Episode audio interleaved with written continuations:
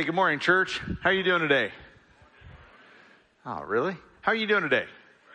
And all right. For those you joining us online, let us know how you're doing too. I hope you're having a great day out there in online world. And it's good to have so many of you here with us in person today too. Now I want to tell you about a guy named Norman. By all accounts, Norm was uh, just kind of a simple guy who lived a very simple life. He was born back in the early 1900s in simple circumstances. He uh, dropped out of school right after eighth grade to help his dad deliver mail, a simple job. They delivered mail by horse. Norm, when he grew up, worked a simple job as the timekeeper at a clock factory. And he lived in a simple home, a home of about 900 square feet for most of his 95 years. Norm had a simple routine, went to the same stores, lived in the same town, hung out with some of the same people, went to the same church the entirety of his 95 years. Norm's life could be summed up with one simple phrase. Only one life will soon be past. Only what's done for Christ will last. That was how Norman lived his life. Living for Jesus. Just one life, make it count. That was the way he approached life. And when it came to opportunities to serve God by serving other people, a simple yes was always Norman's response. Norman served on the gospel team. Norman helped lead the prison ministry team at a time before prison ministry was very widely accepted. Norman initiated the bus ministry for his church, driving a bus, purchasing a bus and driving that church to the other side of town to pick up those people at a time when it was considered maybe not the best way to spend the church money to get those people to come to our church. Is this the right thing for us to do? And Norman said, God wants them to be here. We're going to go pick them up. We're going to bring them here. Norman just lived his life that way, being obedient to God's call. After he retired from the clock factory, he went to work helping out the small Christian school attached to his church. And he became a custodian in his second job in his retirement years. Showed up every day to that job wearing a dress shirt and a tie to push a broom and to smile at the kids and to oftentimes smuggle a stick of gum to many of them. That was the way Norman approached it. He was a regular guy and he met regularly with other people, simple meetings in simple places, getting together at the A&W root beer stand, sharing a root beer float to pray with somebody, to help them understand the Bible a little bit better, just to be a friend to them. To Norman, the least, the last, the lost, and the left outs always had a friend in him. I first met him during my junior year in college. And a couple weeks after I met Norman, I received a letter in the mail. Not email. This is for those of you who are younger. There still is this thing called snail mail, mailboxes, stamps, paper. You actually write with pen and paper. You should check it out sometime. It's kind of cool if you get a letter that way. And so Norman sent me this letter. I was in college and I received it and it wasn't just a card, but it was a note with so much detail written in it, including the prayer he was praying for me and the scriptures he was praying over me. It, it, made such a difference to this young college punk that this older guy had remembered the details of our conversation and included that in his prayers for me. So while Norman's life may have seemed simple, he actually lived a rather profound life. He impacted so many people. He changed the lives of countless people. He changed the world for all the people who knew him. From prisoners to young kids and older people from the other side of town getting on that church bus, to the little kids at that school, to the people who worked with him at the clock factory. In fact, when Norman was picking people up for school, this is Norman here. There's one gal, she's probably about 12 in this picture, but when she first began getting on that church bus, they would not understand at that point, when she was such a little girl, how their lives would later intersect. Because it was about 25 years after she first started riding that church bus that she became his daughter in law and married his son, Cal. And it was about 25 years after that that she became my mother in law. And I married her daughter, Jen. And Grandpa Snow, as we liked to call Norman, was always taking steps to move closer to Jesus and always encouraging everyone else to do the same. He lived by example, he lived humbly, he lived simply, but he loved in grandiose ways. Everyone always mattered to him. And if you were to examine the details of Norman's life, you would see that he always was taking another step, just one step at a time, a step of obedience, a step of serving, a step of faith, just to continually move closer to Jesus and inviting other people to join him on that journey. Norman knew what the Bible teaches that the life shared with Jesus, that the Christian life is all about stepping into the life that Jesus has for us. Far from being just things God wants from us, the Bible actually invites us into a better life that Jesus has for us, a filled to the top and overflowing kind of life. But for you to experience the life that Jesus has for you, for us to experience the life Jesus has for us, actually requires some effort from us and will bring about change in us. Friends, I want you to hear that again. For you to experience the life that Jesus has for you, will require some effort from you to bring about change in you. And I believe it will allow God to change the world through you. So Jesus wants to give something to you, to do something in you, and he wants to change the world through you.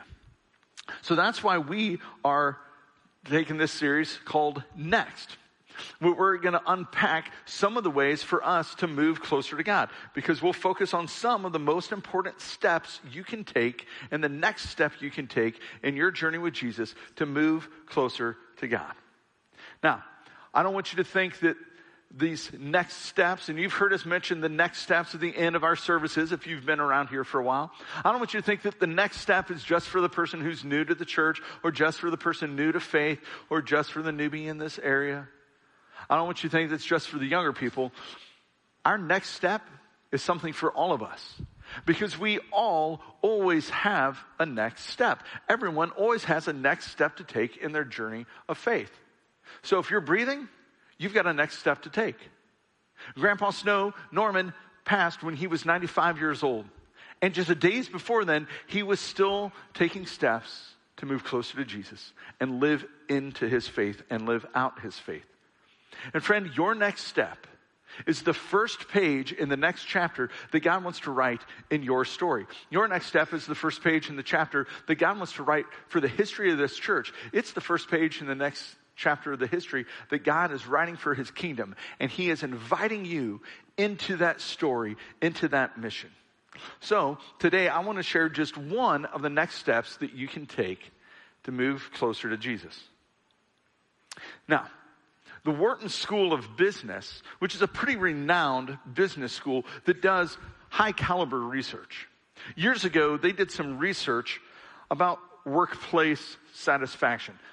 What makes people happy at work and how many people are happy at work. And, and their study discovered, what most of us already know, that about half of Americans don't enjoy work. About half of everybody who goes to work they just don't enjoy it. They don't like work. They're not satisfied at work. Shocker. People don't like work. We all know that. Some of you might be that person. Some of you might work beside that person, the person who doesn't like the job they're doing. So that's not the shocker. But when they dug under the surface to find out why, that's when the real meat of the study became apparent. That's when they made their fascinating discoveries. They identified three types of workers. Givers, takers, and matchers.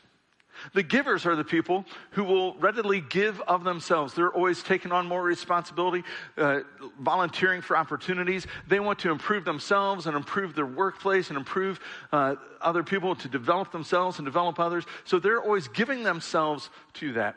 And they don't keep score. They don't keep track. They readily give of themselves without keeping track. Takers, on the other hand, they're the ones who shirk responsibility. They're the ones who play around at work. They're the ones who are more reluctant to volunteer for opportunities. They're the ones who shy away from responsibility. And they tend to be a bit more grumpier about new extra tasks added to them. Now, the matchers, a lot of people fall into this category. They will give just enough to match what they feel they've received. So if they feel like they've been given a lot from the organization, they'll give back a bit more to it. But they never want to overdo it.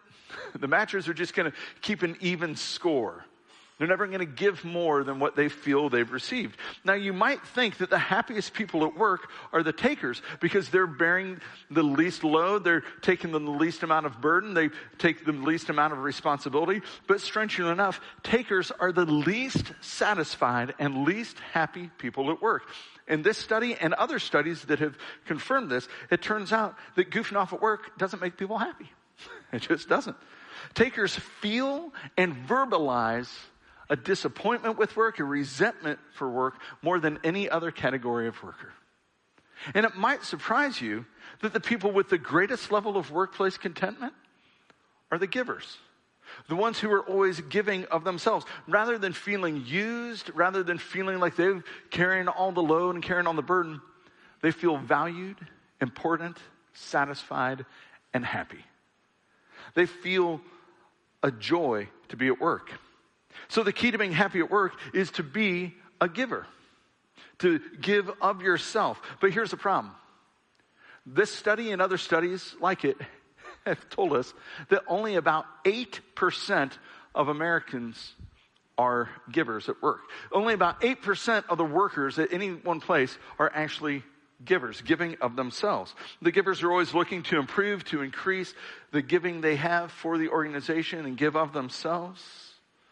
Givers are continually developing and looking for ways to improve. So, the truth about being happy at work would it surprise you that studies from Christian organizations and different ministries have found in similar studies with church satisfaction, with faith satisfaction, with people's satisfaction with God, that it's very similar? That those who are least happy with their church, least happy with God, are the ones who are taking the most. And those who have the deepest levels of faith and the deepest levels of satisfaction with God are the ones who are giving back to his kingdom mission and fully invested. That might surprise you. And, and it's what we call a paradox. It seems contradictory that those who would contribute the most and who give the most of themselves and give more than what we would think is their fair share, that those people are actually the happiest of all. But as a rule, they are. And it seems contradictory that those who are always doing the least amount, whether at work or at church or wherever we might be, I think this study runs through most areas, and probably even at home, that those who are doing the least feel the most unsettled and the least amount of satisfaction. Have you ever wondered why well adjusted and happy people seem to be in the minority? It's because life is paradoxical. What seems true often is not true. That's what a paradox is. It's, a paradox is truth that is opposite of what we would instinctively believe. It's different than what our instincts would tell us to do. That's what a paradox means. And that's why most people live on the wrong side of paradoxical truth because our instincts lead us astray. Most people follow their hearts. That's kind of our instinctive mode. We say, Oh, but I think this is what I should do. I'm going to follow my heart. The problem is the human heart is ridiculously contaminated by sin. So unless our hearts are being actively shaped by God's truth, they will lead us astray. They'll lead us to make unwise decisions, to go to the wrong places in the journey we're going on.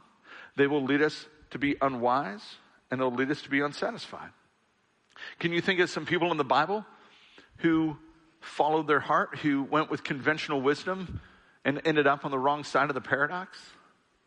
I think of Eve, whose heart told her that she should serve forbidden fruit for dinner. Bad idea. You know, I've got one question for Eve when I get to heaven. Did it taste good?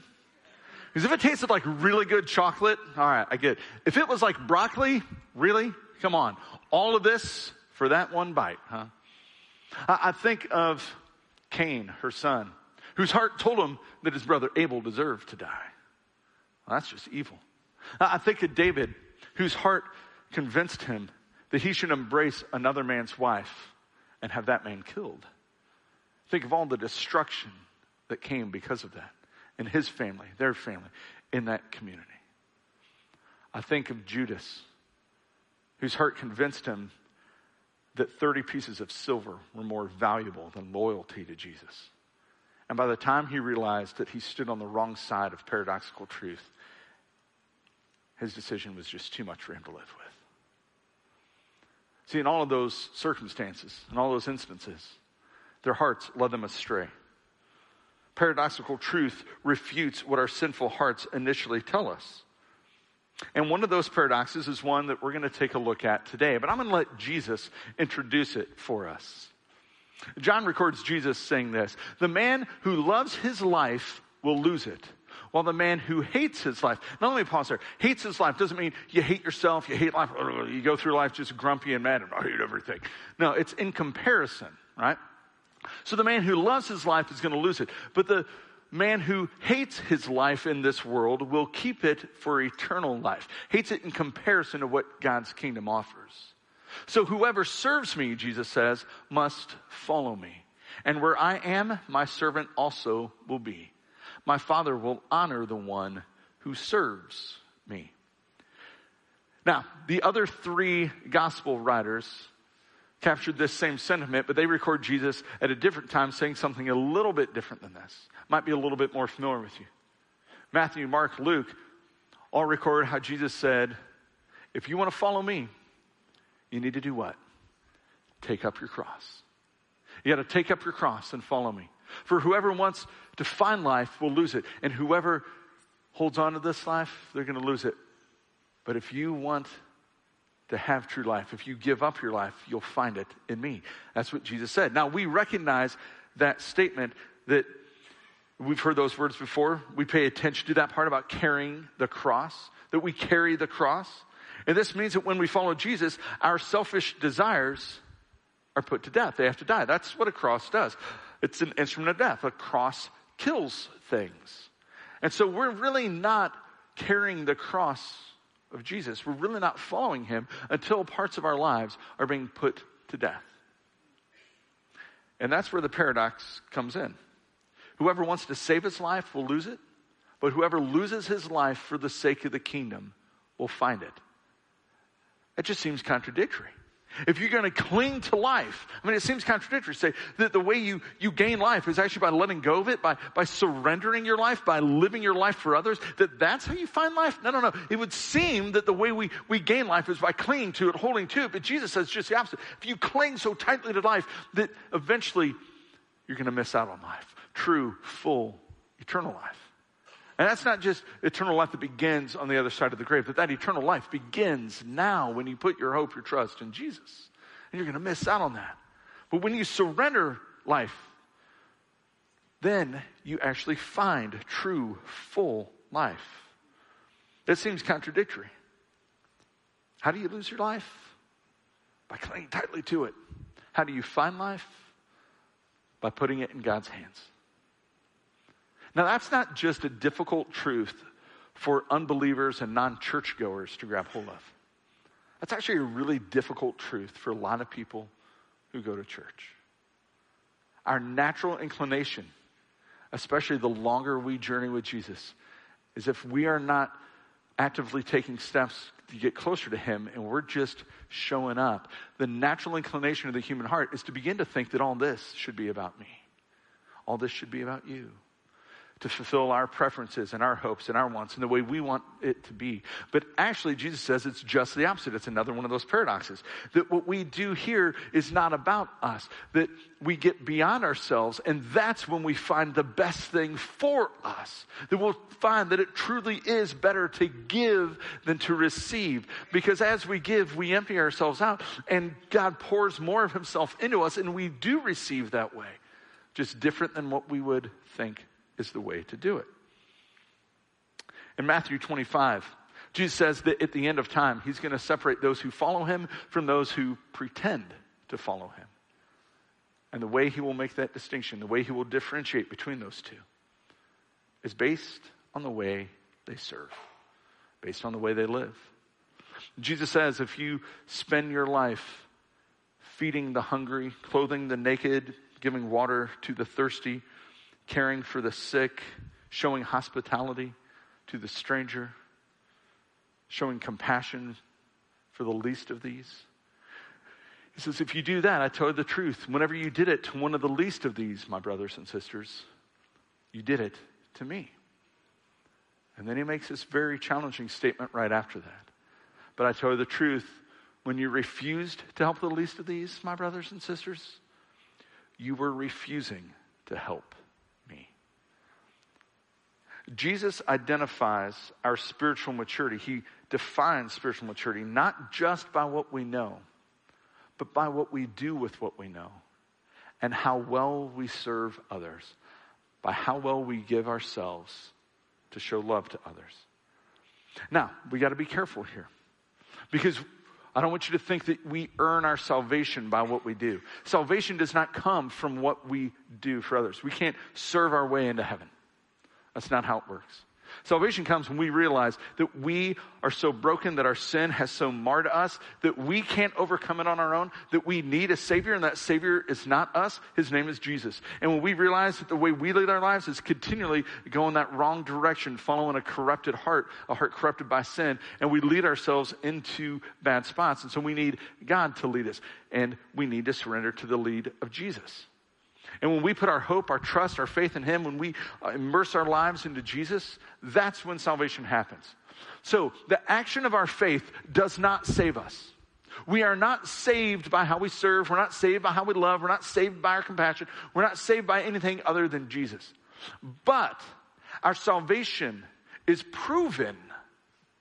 It's indicated. It's demonstrated by what we do with others.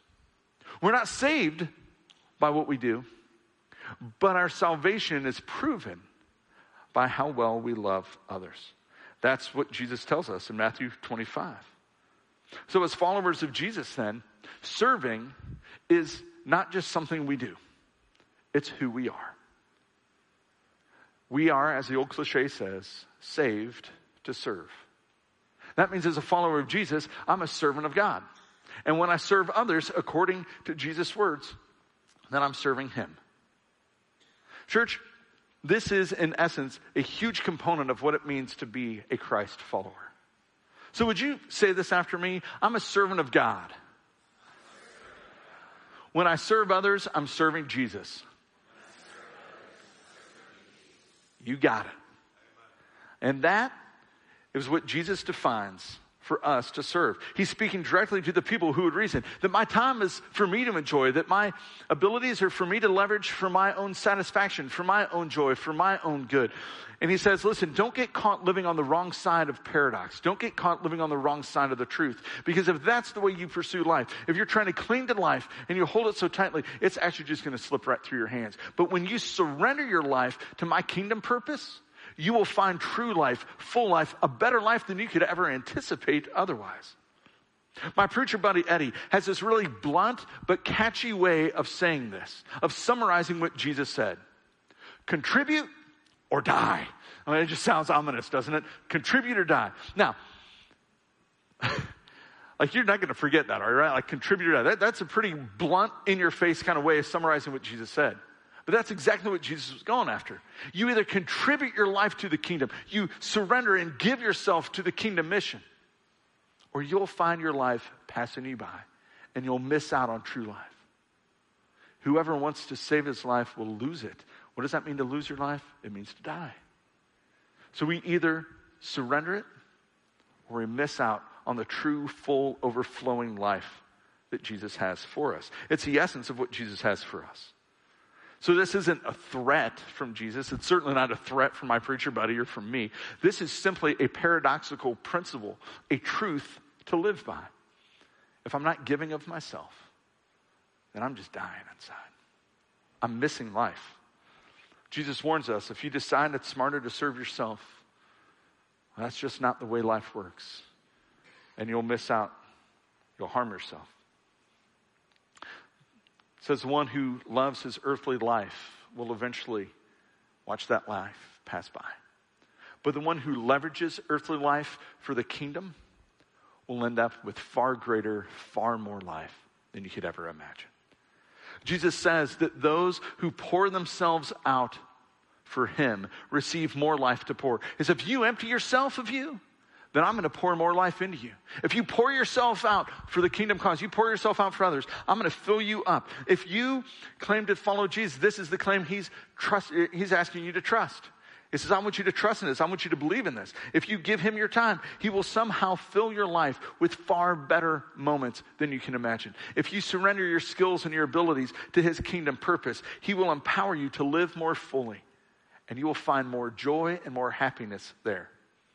That was Norman's story. Norman completely poured himself out all the time. In a lot of ways, Norman lived a, very simple life that others would have said, man, he's missing out on life. He had brothers who achieved great things in the world's eyes and they were successful and they traveled the world and they owned big businesses. But the one who changed the world was Norman. The one who left a legacy we're celebrating. Not that his brothers didn't, but Norman's legacy is incredible. I stood at his funeral at the visitation and watched kids show up to celebrate the love of their grade school custodian. I, saw people whose life had been a wreck who showed up at his funeral to say, Norman helped me find true life. He helped me find hope. And there was story after story and I only got to be part of that family for a little while before he passed.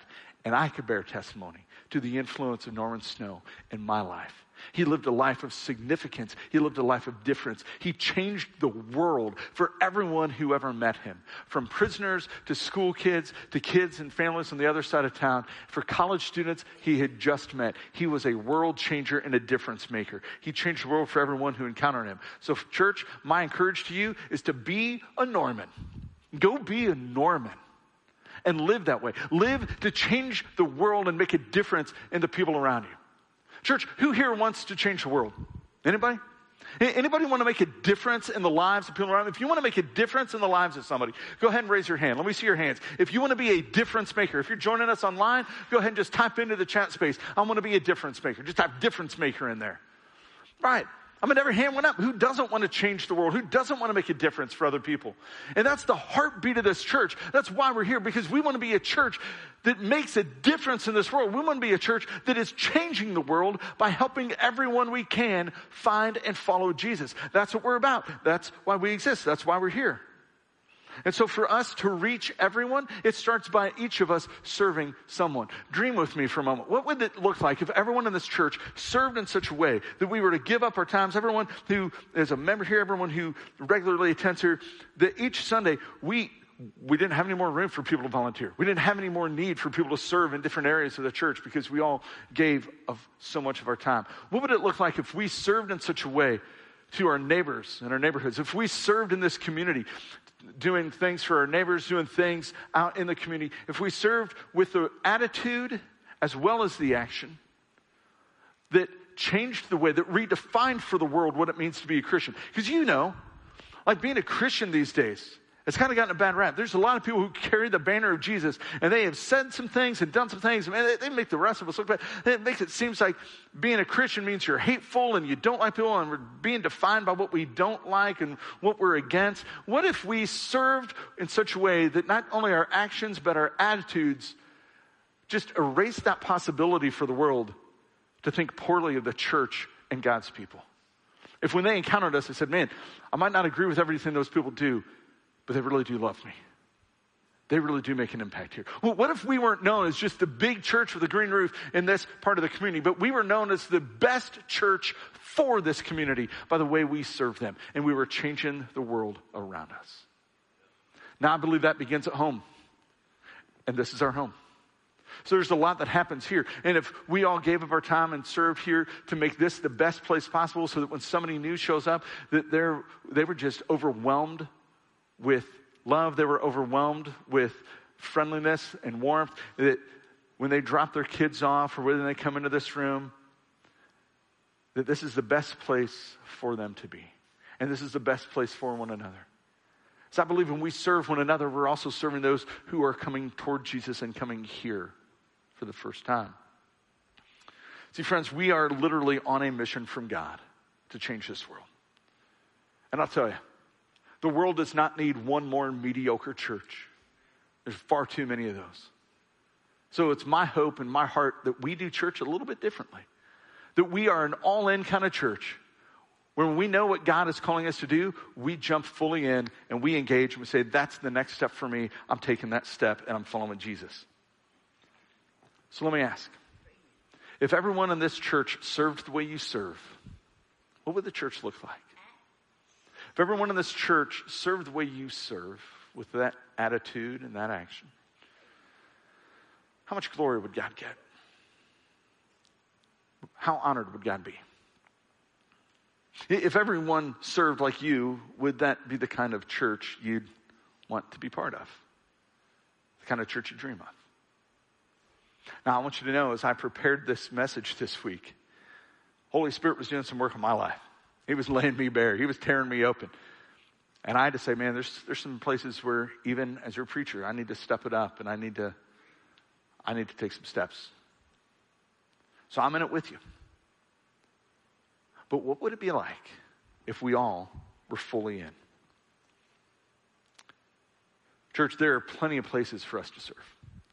When you leave here today, I'm going to ask you to practice what we call immediate obedience, to respond immediately to the nudge of God on your life. And when you leave through these center doors, if you're leaving through the side, you're going to have to make a beeline. But I want everybody, when you leave here, to walk towards the stone wall. It's got a bunch of cards like this on it. And some of those cards are serving opportunities for children's ministry. It's all of them are serving opportunities. Some in kids ministry, some in student ministry, some with volunteering during the week and cleaning the place and facilities.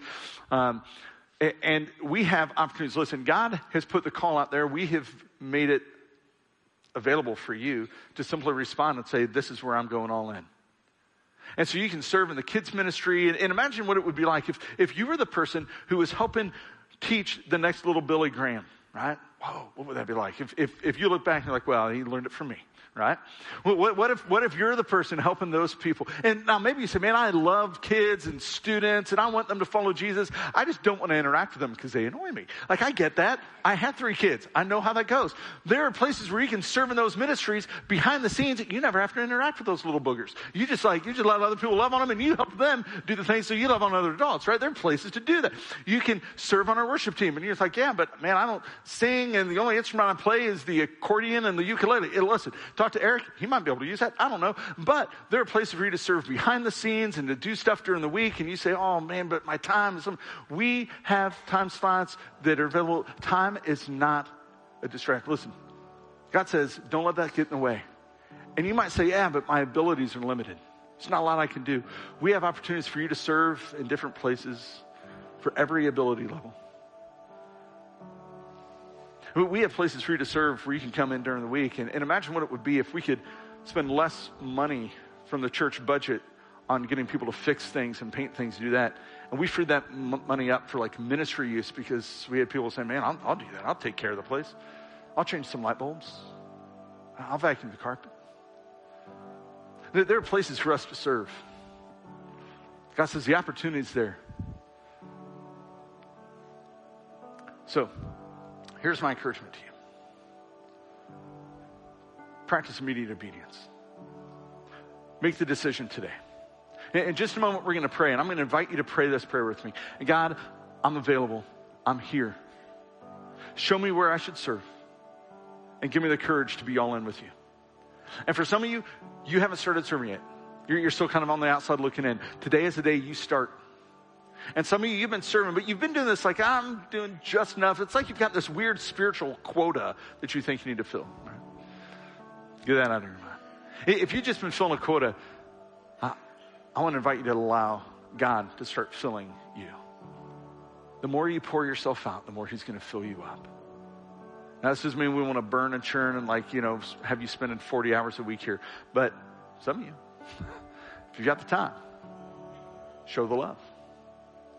And there are some of you who you just serve your socks off. I see you all the time. And I see the joy. And I know you could get up here and you could preach about how God's filling you up and giving you life. And I love that. We stand on the shoulders of those who have given so much to this place to make this a great place. We're grateful. And for some of you, might just need to say, I'm, I'm re and I'm still in. As long as I got breath, He's not done. I'm still moving towards Jesus. So wherever you are on the spectrum, visit the wall. Make today the day you go all in with Jesus. Let's pray. Jesus, we're grateful that you went all in for us, that no one can serve like you. You took a cross for our sin. And you didn't just invite us into a new life with you, this eternal life. You didn't just give us salvation. God, you gave us kingdom purpose. You gave us the opportunity not just to have life, but to have significance and purpose in life, to have a life that would matter and make a difference. So, God, today we say, individually and collectively, we say as your people, here we are, we're available. God, show us where and give us the courage to obey and give us the courage to be all in with you.